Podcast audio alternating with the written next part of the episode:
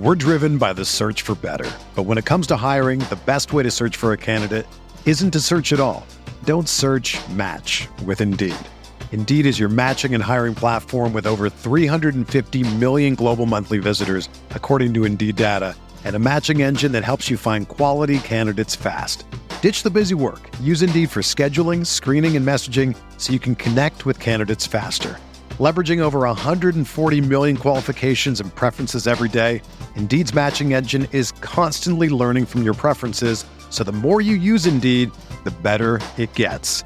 Join more than 3.5 million businesses worldwide that use Indeed to hire great talent fast. And listeners of this show will get a $75 sponsored job credit to get your jobs more visibility at Indeed.com slash BlueWire.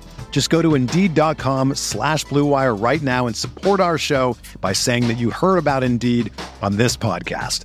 That's Indeed.com slash BlueWire. Terms and conditions apply. Need to hire? You need Indeed.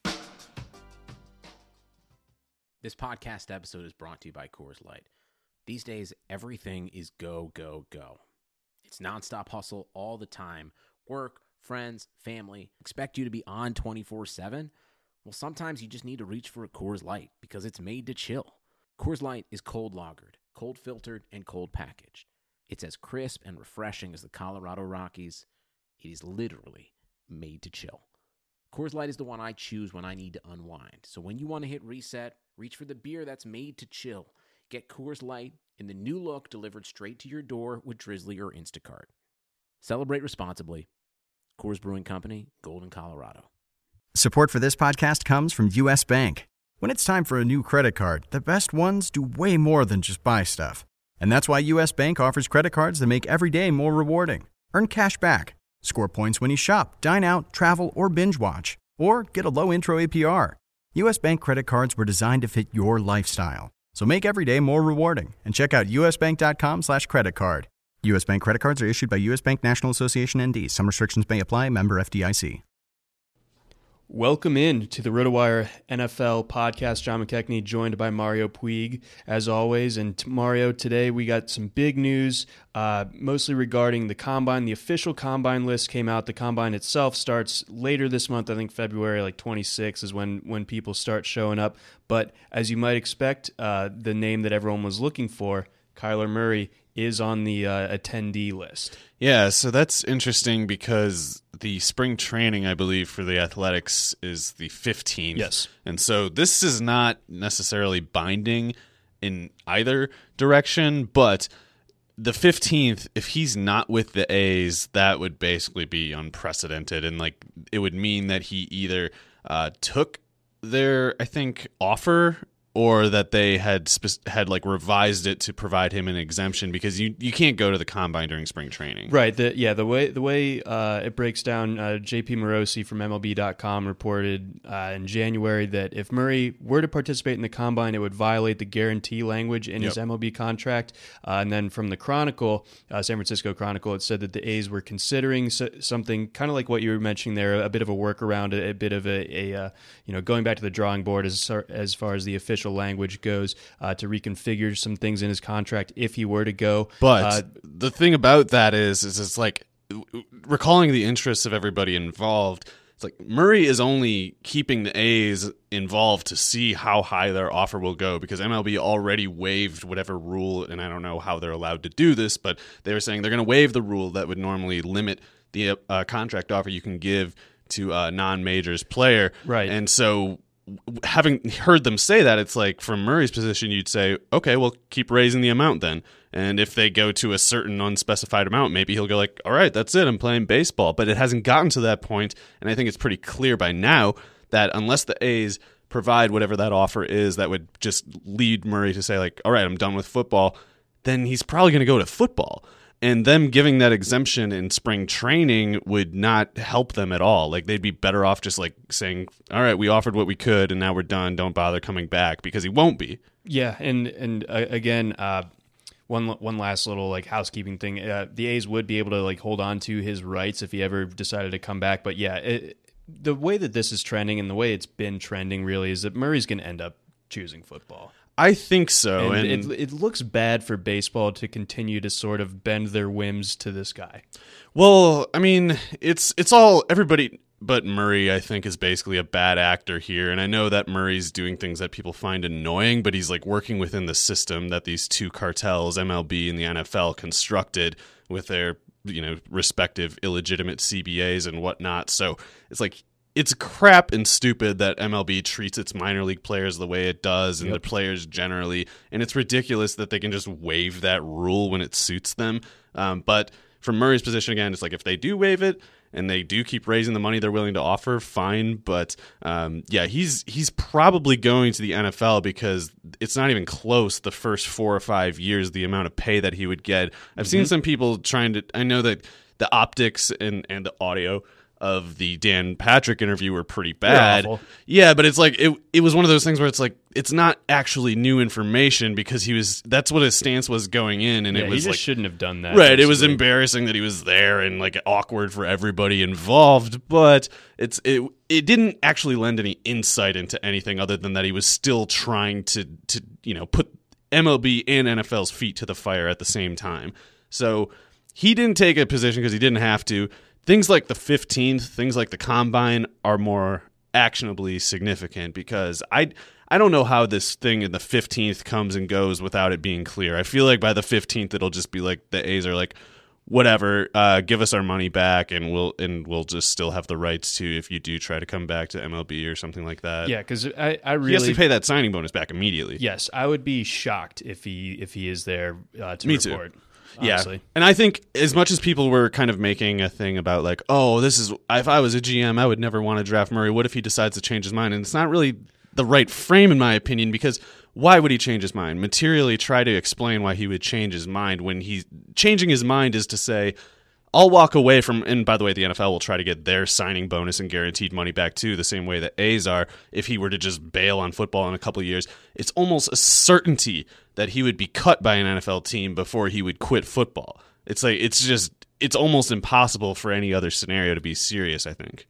Yeah, it's just it's such a unique and kind of unprecedented uh, situation, and uh, I will say uh, for the A's, they knew what they were doing. Like they knew what- they were getting into. Like Kyler Murray, it's not like he was some nobody like Joe that was oh he was oh I'm going to start at Oklahoma. Like no, he was a stud. He's a, a record-setting quarterback, high school quarterback from the state of Texas, like the greatest quarterback in high school football history in Texas, and for him to be like knowing that he's going to be starting at OU the A's had to at least know that okay, we're spending the number nine pick on a guy who might not end up sticking with us. Yeah, and I so th- that that's risky on their part. They took that risk, and it's probably going to end up burning them. Probably, and I think I think it was a couple of things. They were figuring he'd be more like a third or fourth round projection because they were like, he's five ten, they'll never give him a shot, and it's like a lot of teams will never give him a shot, but not all of them, and the ones that do consider or are willing to give him a shot are going to all be, uh, you know, climbing over each other trying to get to him first,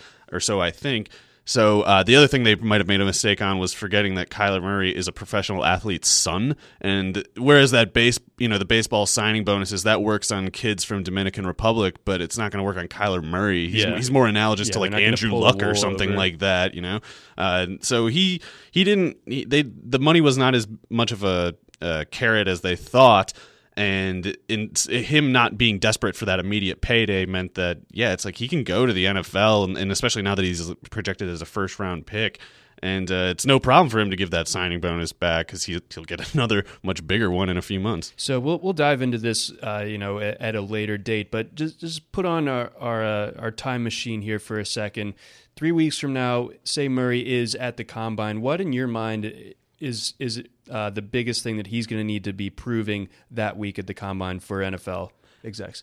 Uh, I, I don't think his performances there are all that important, but he'll have to The get, official measurement is going to be like crazy, Well- crazy scrutinized. right. So I'm What if he's optimistic. five eight? I don't think he is because I feel like the Athletics would have already determined that. Like I feel like they've they've got whatever their own combines and stuff. So this isn't like where we are just guessing from what the school tells us. I think he actually is five ten, and I, I think like the Athletics would have. Uh, Found out otherwise and let it slip at some point, and we'd hear like, yeah, he's actually five eight and three fourths. that'd I think he's he might he might, might, might be something like five nine and five eighths, but he'll be listed at five ten, and I don't even, yeah, I don't know how much it matters. How the do- yeah, like how much could it really change? Everyone already knows that he's short. Right, and it's it's one of those things where specifically, does someone mean to argue that if you are uh, like three fifths of an, or sorry, like uh, three eighths of an inch shorter than Russell Wilson, that it's like, well, that was that was the margin of error. It's like you went from all pro, one of the very best ever, to like, I don't even want you on my team, get out. Just, and just based on and that. because of the yeah that's that three inch but three eighths of an inch buddy. Um, so I, I don't think any of that really makes any sense. I think some teams in the nfl are still stupid. I think people like john elway would prefer someone like drew Lock over kyler murray. But i think sure. i think uh, haskins will be the first one and i think for good reason. He's he's there's less you know projection involved with his application to the NFL than than with Murray. Who Murray, at least you, we can all acknowledge, he probably needs like a bigger spread emphasis. Not necessarily, but uh, it would help to spread the field more because it just gives him more room to take advantage of it, and it's a little easier to see that way. and he, I mean, he plays better that way, a little bit out of structure. Yeah, it, it just it's making the most of his what he has to offer. But I think a team like the Giants or the Jaguars, if they don't get Haskins, basically they they need him. And and Oakland, I don't quite think would be the team. I feel like they would be the ones to take Haskins. So I feel like we're setting up a scenario, depending on what happens with Nick Foles. Admittedly, Tom Coughlin is not the kind of guy I can imagine saying like, "Let's go get Kyler Murray." So I feel like the Giants might be my favorite at the moment. But if not them, That would be electric. if not them, yeah, that would. I think it's like day one. He's a top ten fantasy quarterback if he goes to the Giants. Uh, maybe even like top eight, seven, six, something like that. He'd put up big numbers. Yes. Um, but yeah, th- then it's uh, the Jaguars are after the Giants. I can't. There's some team in like the 13, 14 range. I, I figure would uh, be next in line. Maybe, yeah, but um, in any case, it's like I think Murray's going to be a top fifteen pick, and that's that's like the crucial thing to recall. It's like if he goes in the top fifteen, baseball has nothing to offer him. Exactly, exactly. Because you know that, like, you can theoretically make more money over the duration of you of, of your baseball career if everything goes right. If you have like a like you know, A Rod is an extreme example, but you know, a all star caliber MLB player that gets all of his money guaranteed. Like, yes, he can make more money with with less physical damage uh, inflicted on his body, but like you said. A first round draft pick in the NFL, a top 15 draft pick, uh, that's going to be a lot more money up front. Yeah, there's that, and then from there, the, the reason I said before it's much, it's almost a certainty that he would get cut before he walked away is because if he's on that rookie contract and it's top 15 pick deal, he's getting a lot more money up front, yes, but then from that point, things can go basically one of two ways. One way is that he's good and they want to extend him. In that mm-hmm. case, MLB money again cannot compete. If he gets cut, that's when he might go to baseball. And if he does go to baseball on as a result of being cut, no one's complaining really other than the fact that like, oh, he was a bust. They're not saying like, oh, he betrayed us going back to baseball. Like no no one's gonna at that point be like, it's your job to move to receiver now. Yeah, the only sour grapes will be from the team that, that drafted him in their fan base. Right. So it's like either he will be there for a long time because the finances will dictate that because that's how good he is, or the team will reject him. He will not reject the team. Yeah, I again, you know, bottom line, I think we, we're both on the same page that, that football is is option A. And I think he's going to be a top he'll end up. 15 pick. And yeah, that's why I'm going to keep him at, I think, eight overall in the dynasty rankings until further notice. There we go. Well, um, you know, with that, obviously,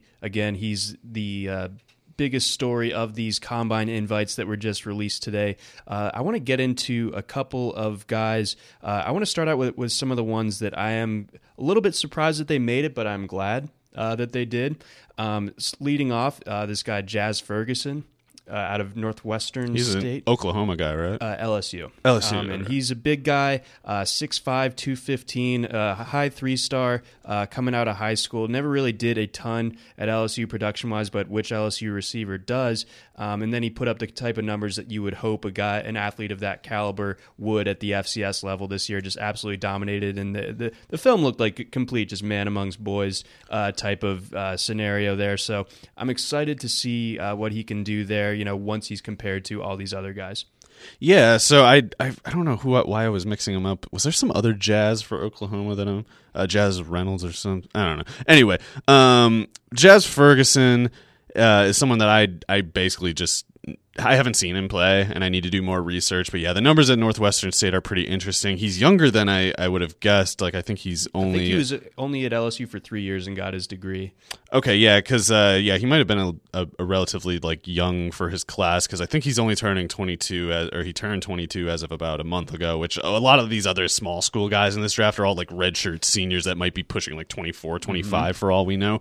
But yeah, Jazz Ferguson, and I, I don't know what to make of uh, you know his athleticism or whatever. But if he's an LSU recruit and if he really jumped out on tape, maybe he'll actually time pretty well. And he's someone that I've overlooked in my rankings so far, and I'll, I'll probably need to change that soon. Yeah, I think you know let the combine kind of you know steer you one way or the other you know because right now it's not like he's really on the on the uh, radar of being like a you know anything more than like a six round draft pick. But you know a, a, a big showing at the combine can certainly change that. Another guy, uh, small school guy, but at the FBS level, uh, that's that's a big bodied uh, player. Uh, my comparison to him is Javon Wims uh, Georgia guy last year. Now he's on the Chicago Bears. Uh, Jamarius Way out of South Alabama, around nine yards per target this year, eight touchdowns on 64 catches. He's 22, so not super old. Right. Uh, he'll be turning 23 in November. 6'4, uh, 220. I, th- I feel like he kind of has a similar background to Wims where like he just wasn't a polished guy coming out of high school. He didn't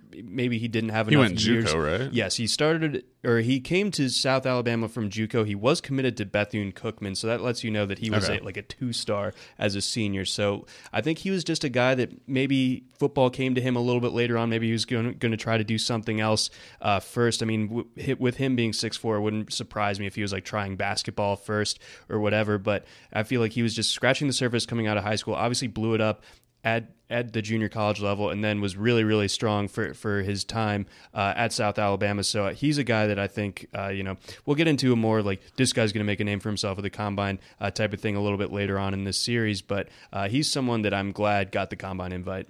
Yeah, he's another one that I need to look into more, and uh, th- that his trajectory or that his origins are so humble is not necessarily like a big deal. Like that's that sounds almost exactly like the course that Gerald Everett took, including like being at Bethune Cookman. Um, but oh, anyway, in South Alabama, that's crazy. Yeah, yeah. Um, but uh, obviously a little bit because he ended up going to tight end rather than receiver. But in any case, uh, these these kinds of guys with this kind of production at the size that they have. If they test well at the combine, it, it can just really change the entire formula because they might be projected as like undrafted right now, but the uh, the gulf between like a fourth round pick and an undrafted guy is actually pretty small mm-hmm. because it's like oftentimes teams are deciding on the basis of like, well, how many special team snaps can he give us? Like, how many, uh, you know, how many snaps are we getting from the guys that we already, the five receivers we already have under, under contract? This much? Oh, that's that's not enough. We can't pick him, but maybe it's like a team will have enough and they can take a project guy.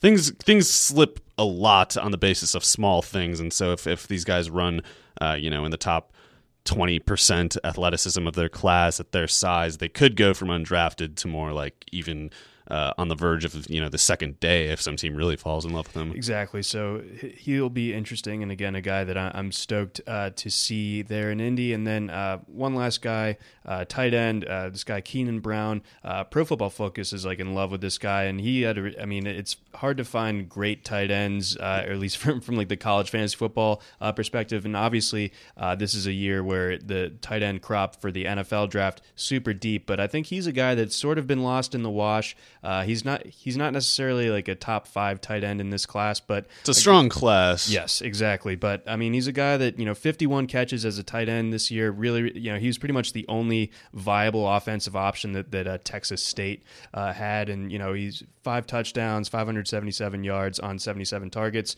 Uh, so he's someone that, that I think could also kind of reestablish himself on the radar and and you know make maybe make people reconsider their tight end ranks a little bit. Right, I'm not familiar with him either, so uh, we'll we'll see what what uh, I can learn about these guys at the combine. But yeah, in a in a strong tight end class, a guy like Brown is gonna be probably way off the dynasty radar, but he could he could stay involved any in any case, uh, just because. I mean, for all we for all we know, the NFL could have a, a, looming demand for like big slot targets, and if he can, if he proves that he can run at the combine, then uh, the otherwise skill he demonstrated as a pass catcher would become more interesting. So he's he's probably what do you think like Uh, I know he's he's a late round guy right now, but do you think he could kind of push for that mid rounds? And do you expect him to run any particular way? I have some doubts about what the athleticism is going to end up Okay. looking like. Maybe he's Uh, like another David Morgan or something like that, where it's like, could be. And, so- and I don't mean that as like a bad thing. It's like David Morgan's getting paid a lot of money to play football every year for the past few years, and for all we know, he could end up a starter on some team in the near future. But yeah, just just showing the uh, the skill set as a receiver and being able to produce as a pass catcher, uh, a leading pass catcher on an offense is, is a pretty nice start. Yeah, exactly. So at least someone to you know Early ear- entrant, too. earmark for later. Yeah, yeah, maybe again he had a really dominant uh, season. So on the other end of the spectrum, we got some guys that we felt. Uh, were snubbed. We are in lockstep on this one. A guy that was a huge part of our Senior Bowl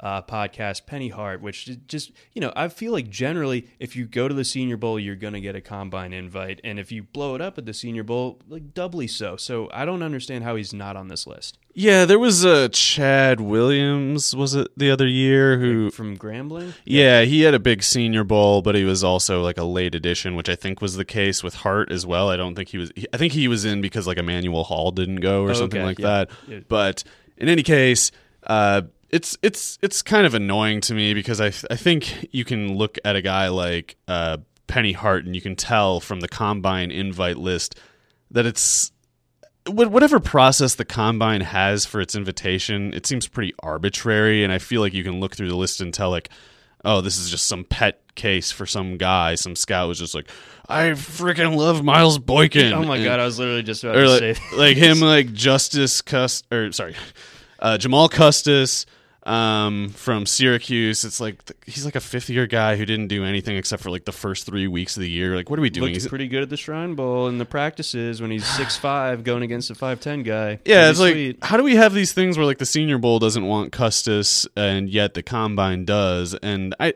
maybe it's the kind of thing they look at Hart and they're like, we know what he is. It's like, well, you don't though. no, give him a chance. yeah, to, like, let let them.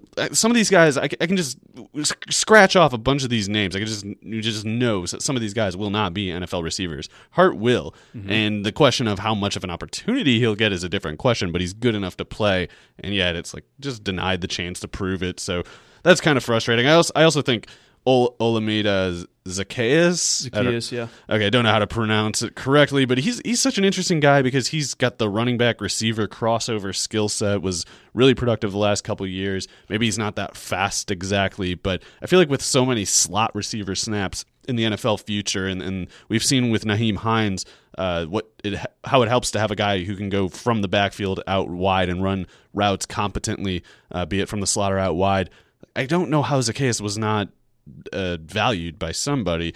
A very productive player. I Huge th- numbers at Virginia. yeah, For so several years. right, yeah. So I think he's going to be. Uh, he's probably never going to be. He's probably not more than even like an Isaiah McKenzie kind of thing to begin with. But it's like, you know, guys like that belong at the combine. So it's it's weird to me. Uh, Custis, like I said, I, I I think it's just kind of like out of the question that he's particularly. Uh, NFL likely, but for what for what it's worth, it is it is a pretty deep receiver class. I think like a guy. It's nice to see that at least So, KJ Johnson, It's, it's annoying. With, Keyshawn. it's annoying for some of those guys to get in over the like the snubs that we're mentioning. Then Yeah, totally. But at least, at least like K, I guess he's going by KJ now. Keyshawn Johnson, maybe smart branding. Fresno. Yeah, uh, but I was worried a guy like him would get overlooked, and uh, who knows? Maybe some of these included sup- surprise inclusions like uh, I didn't get Nyqwan Murray or, Murray, so- yeah. or Stanley Morgan. I don't think is even worth really being there. It's like whatever he can give you. He's a practice squad guy. I don't care. Olabisi Johnson too. I mean, it, I don't know if the NFL felt like required to bring in a Colorado State guy after Preston Williams. You know what's funny? allowed. I remember before. I don't know if it was back like a year ago already, or if it was more like in the fall preseason. I remember Lance Zierlein specifically mentioning him as like one of the best uh, receivers in the nation, like ranking him like top ten before this. Or maybe it was either him or Jeremiah. It was one of those NFL.com guys.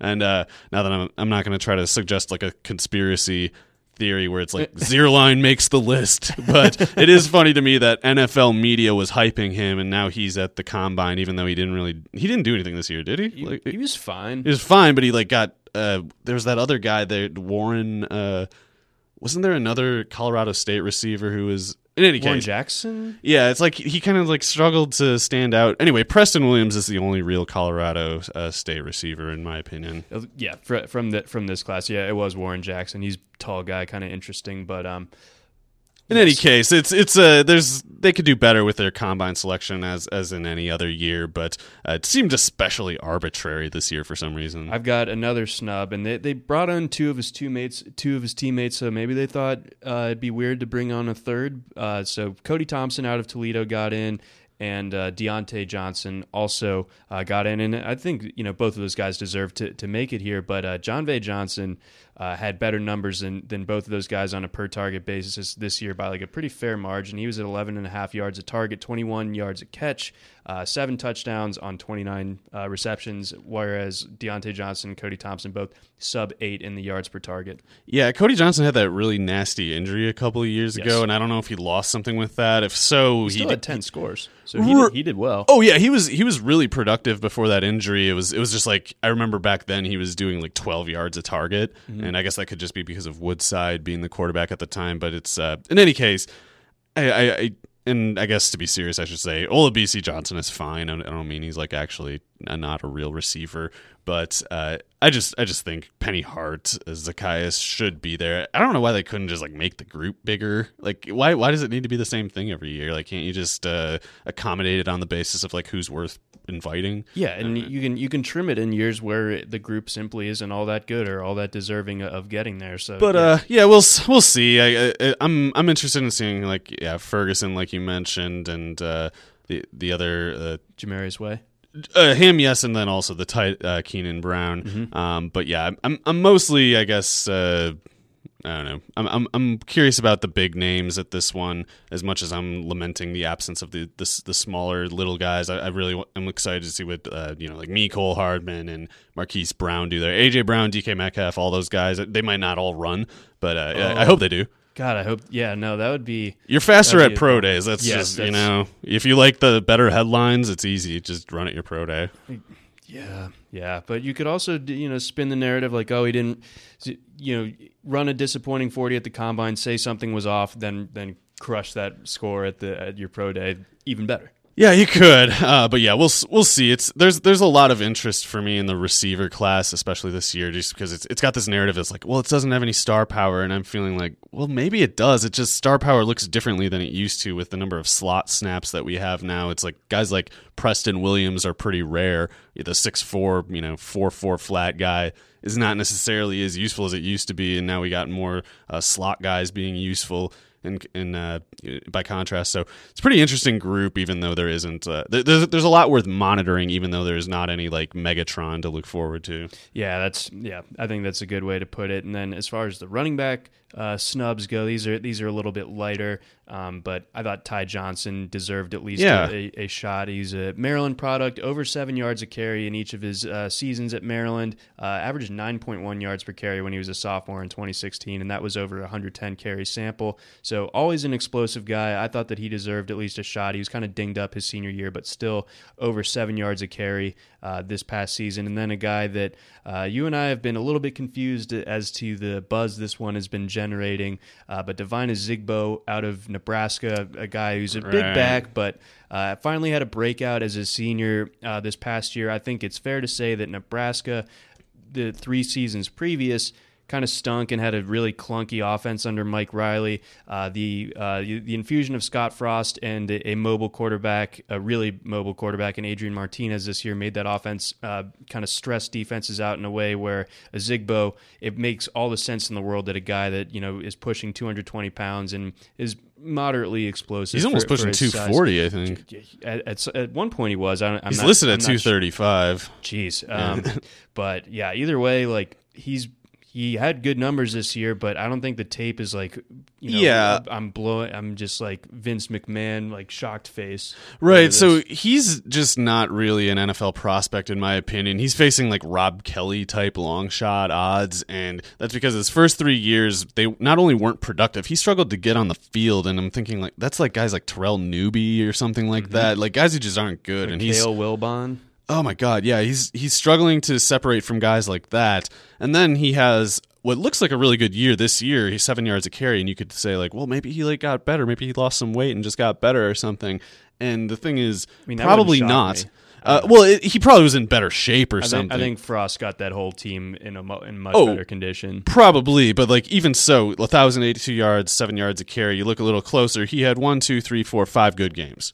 He- Okay, he, had five good games all Illinois year. type of deal? Uh, one was against Bethune Cookman. One was against Illinois. In those two games, he combined for 270 yards and four touchdowns on 22 carries, and so, and then uh, another 12 game or sorry, 12 carry big game against Minnesota. 12 carries for 152 yards. So you look at that 1,082, seven yards a carry, 12 touchdowns.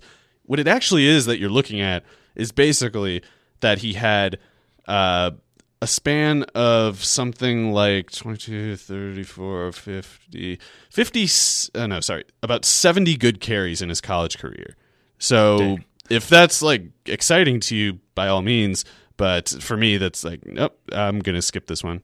Yeah, I'm. I'm, not even. I'm not going to watch any tape of him. I'm sorry. It's ridiculous. It yeah. So uh, all the listeners out there that, that might see the you know this the Ozigbo smoke on Twitter, just just go ahead and ignore that. Just skip it. All right, so that'll wrap it up for our for our combine uh, portion of this. Uh, let's move on, Mario. You've been uh, getting in on some of the early best ball uh, season here with, with the season now officially over. Now we can really dive into some best ball, um, and you you're getting like an early read on the market. You know, obviously it's February, um, so how is that first draft going, and, and what have been like your biggest takeaways from the early rounds?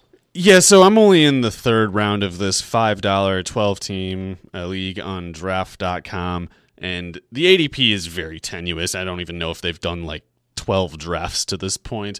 Uh, I'm- think they have. I think they've done probably like 100 or something like that. So I don't know what the, what the volume is informing the ADP numbers they had, but one thing that immediately jumped out to me, like even before the, the draft started, when I was just looking through the player list in ADP, was David Johnson was at 16th overall, which placed him 11th among running backs. Now, I think that was going to, I think it's a certainty that that would have gone up for sure, like in the probably the short term and at worst by like the summer. Yeah. Uh, but he'll he'll I think settle in as a top 12 pick. I feel pretty safe saying that, and I also think he'll settle in as like a uh, an often top 10 pick and maybe often top 8 but in the meantime i'm just i posted an article about this in the nfl section i think th- that uh, ranking johnson lower than 8 is just absurd So, who are the three running backs ahead of him that were sort of not really supposed to Oh, uh, so Nick Chubb is one, and I love Chubb, of course, but it's like David Johnson is a guy who could come within like 30 or 40 carries of Chubb's carry count, and I would, as a floor, project him to have as many as like 30 more receptions. And when you're working with that kind of starting point, it's one of those things where it's like, I need Chubb to score 22 touchdowns on the ground to safely offset that.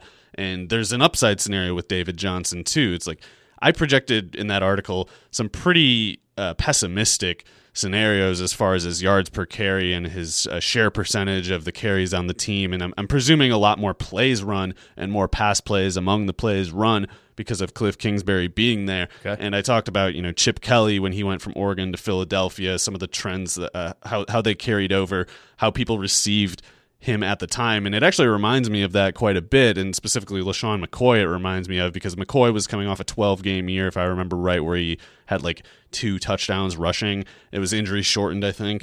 And um, the next year was when Kelly showed up, and that's when he ran for like 17 touchdowns and had the huge numbers. And people, I think, were like, alienated by McCoy not just because of the relatively disappointing prior season, but they thought like this new coach, I just don't know what it means. It's it's very it's a lot of uncertainty, I think.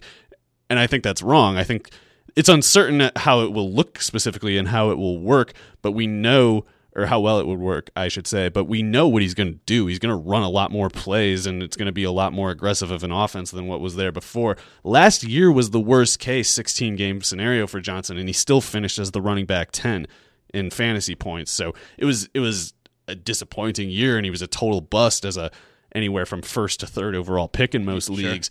But for him to be going and running back eleven right now, even factoring for things like on Johnson's injury and Leonard Fournette's injury, I think that's absurd. It's like unless you think David Johnson was never good, you can explain last year by still Steve Wilks' impossibly bad management and any coach roster. any coach at all that they would have hired would have projected for a, a bounce back of some kind for Johnson. And Cliff Kingsbury specifically is about the best thing possible, I think, because that's a team that aspires to run an you know the NFL version anyway of the air raid, and yet they're one of the weakest pass catching groups in the NFL. Larry Fitzgerald will be 36 in August. Christian Kirk, I, I don't think, know why he signed up for another year of this. I mean, he'll be running a lot, I guess. So a good way to stay in shape. Um, but yeah, I, Christian Kirk, I think, is going to be really, really good if his foot is okay. But I don't know what to make of that broken foot. I like Trent Sherfield, but it's like the point is we've got a lot of snaps and a lot of receiver snaps, a lot of targets, and not many candidates to easily project for them. Like Ricky Seals Jones was a disaster last year. So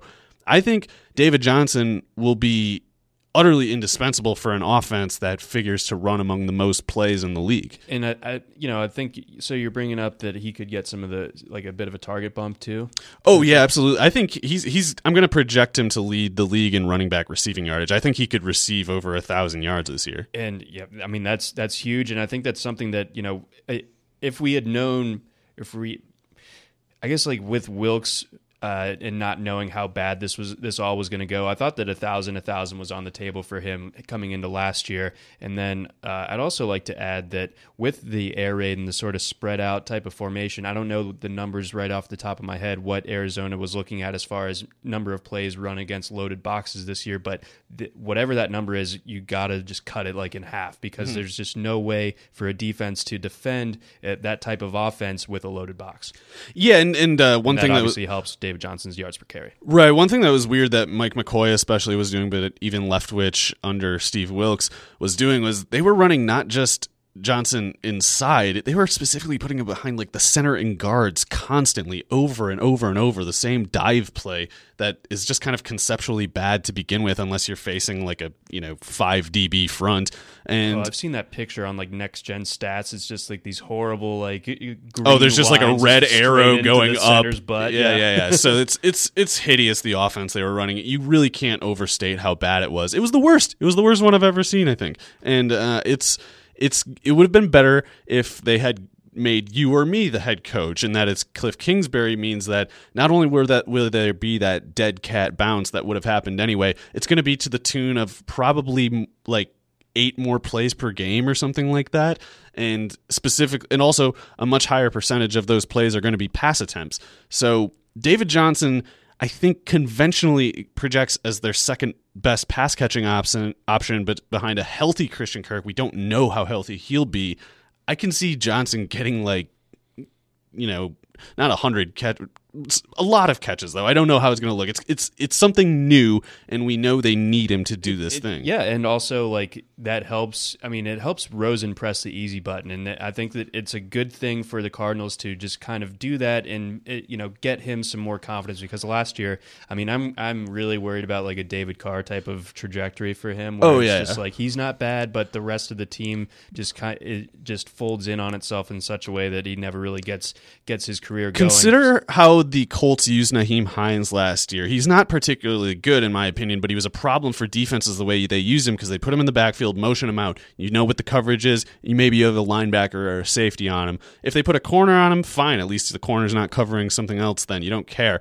But using David Johnson that way, motioning him out of the backfield, making that defense start – with a dime formation if they want to presume that you're motioning them outside. And if they if you don't motion them outside you're running at a corner who's playing linebacker or something like that. There's so much you can do to dictate the defense with David Johnson that Wilks McCoy Leftwich whoever's fault it was they didn't do that at all, and Kingsbury will. And people look at uh, the the low pass catching totals of the Texas Tech running backs, and I've seen some anxiety over that. It's like it's not analogous. He's not going to use David Johnson like he did Da'Leon Ward or uh, you know DeAndre Washington. He's going to use David Johnson in those situations more like he used the Texas Tech receivers mm-hmm. because he'll be their best receiver. Yep. So that's uh that's the way I see it, and I'm sure he, again David Johnson's ADP was going to go to like top twelve anyway. I think he belongs in the top eight. Okay. Uh, I'm I'm probably going to pick him as high as fifth overall this year, depending on uh, you know my my general portfolio. Uh, construction in any particular point. But uh, going away from Johnson a little bit, I, I, guess I could just read the, the way the draft started, and you can, you can, just yelp when something uh, terrifying happens. Uh, but this is pretty standard, I think. Barkley, Barkley, Barkley, Gurley, Zeke, and then at four, this is where things get more ambiguous to me, and I, I, don't really have any. I don't have any feeling about that first three, as long as it's one of those first three. And then I don't have any strong opinion about Kamara, who went fourth, McCaffrey, who went fifth, Gore, uh, Melvin Gordon, who went sixth, and uh, then we had a run on receivers. DeAndre Hopkins went seventh. I took Tyreek Hill at eight because I was being greedy and seeing if David Johnson would make it to my second round pick, which he did. But yep. after Tyreek, it was Davante Adams at nine, Nick Chubb at ten, James Conner at 11. Adams feels a little bit high, but I, I mean, I get it though. Yeah, so what's interesting about the pool this year, uh, at least in this draft that I'm looking at, is wide receiver is insanely deep relative to past standards. Running back's much deeper too, but I think we're I don't know where I'm going exactly with it. I'm going to need to do more best ball drafts to see how things usually play out, but I took Tyreek Hill in this case because uh, I just feel like he's you know he's Mahomes' number one target. He's he's in his own category as far as reliability goes. Even Hopkins, as great as he is, I'm a little more worried in the short term, at least, about that offensive line in Houston being a problem. And if sure. it's Watson's getting hurt, which he's done in the past, Hopkins is incredible and he'll still be good, but Hill could be you know unstoppable and incredibly good with Pat Mahomes as his quarterback. I think more reliably than you could say the same with uh, Hopkins and Watson. But in any case, I'm I'm looking at this late second round in this draft, and like Odell Beckham fell to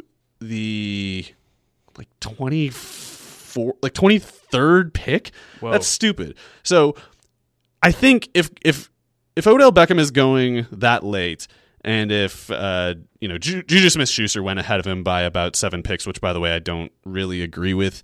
Uh, don't feel strongly Even about it. Wide receiver one in Pittsburgh he's he's and this is something we'll we'll definitely like have to unpack throughout the right.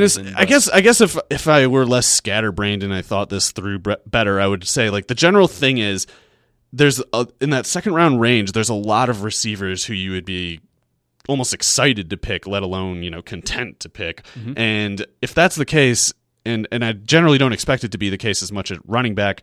I want to target running back earlier, even if I'm taking somebody like uh, you know, Con- Conner's not a, a, you know, he's an obvious first round pick candidate, but it's like I might want to think, even if he's playing for the Jets, maybe I got to seriously think about Le'Veon Bell at like tenth overall. If if Conner Chubb, like that, guys like that are already gone, because if you can get if Tyreek Hill is going at eight and Odell Beckham is still available in the late second, then I just want to like trade back into the late second and take Odell Beckham there. We can't do that You're in right. snake drafts, so I feel like it's it's worth considering reaching for running back. Maybe maybe even uh, Kelce or Ertz, uh, and then you know bank just waiting for the leftovers of that wide receiver group because we got guys like Adam Thielen going in the late second, early third, which is uh, you know, based on how how he played last year, he's worth. You could justify taking him like top 15 in PPR scoring, and but and yet he's not meaningfully different from guys like Davante Adams and Juju Smith-Schuster and Julio Jones in a lot of ways. So it seems like there's just this new richness at receiver, and I took Tyreek eighth. In hindsight, I think I might have gone. I guess uh, playing the market rate, I would have gone with Chubb or Conner, even though I have David Johnson ahead of them both, just to see if David Johnson would fall to my second pick anyway.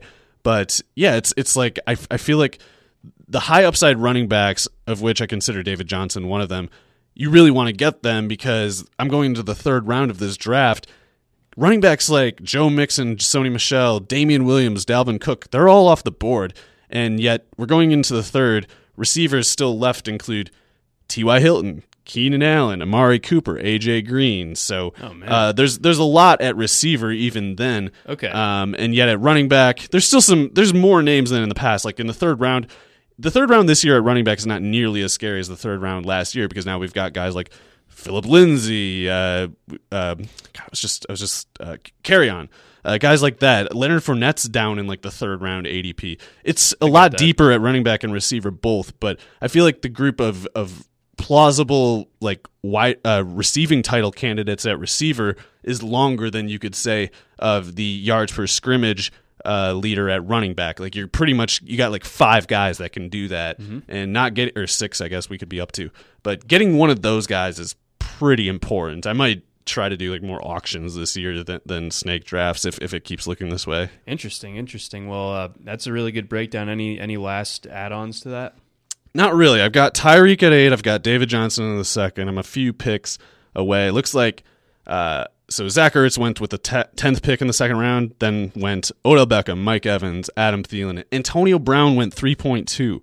Uh, so that's that's the kind of depth that we're talking about at receiver. That is, yeah, that's remarkable. So that that's good to it's good to get like an early feel on the market and, and you know the the top tier running back. It's it's probably I feel like last year it it ended after like three maybe four de- depending on when you're going and obviously after Le'Veon kind of uh, ran out of consideration there, but having it be like a, a six uh, player chunk, I think, is interesting. Uh, so it gives more people a chance to get one of those guys. But I, I am with you where it is important to get those guys because the receiver pool a lot deeper than than the running back one is overall. Yeah, and maybe it's more important than ever to consider a third round reversal setup for your snake drafts if you do them because that is when right where it's like first first pick gets the last pick in the second round and then the last pick in the third. I think so. Okay, because yeah, that makes that makes a lot of sense, and it still would be worth taking that first pick even so because it's like again guys like Antonio Brown, Adam Thielen, Mike Evans. It's like you don't feel strongly about ranking them before or after a Davante Adams type, and yet they're going as many as like 14 picks later.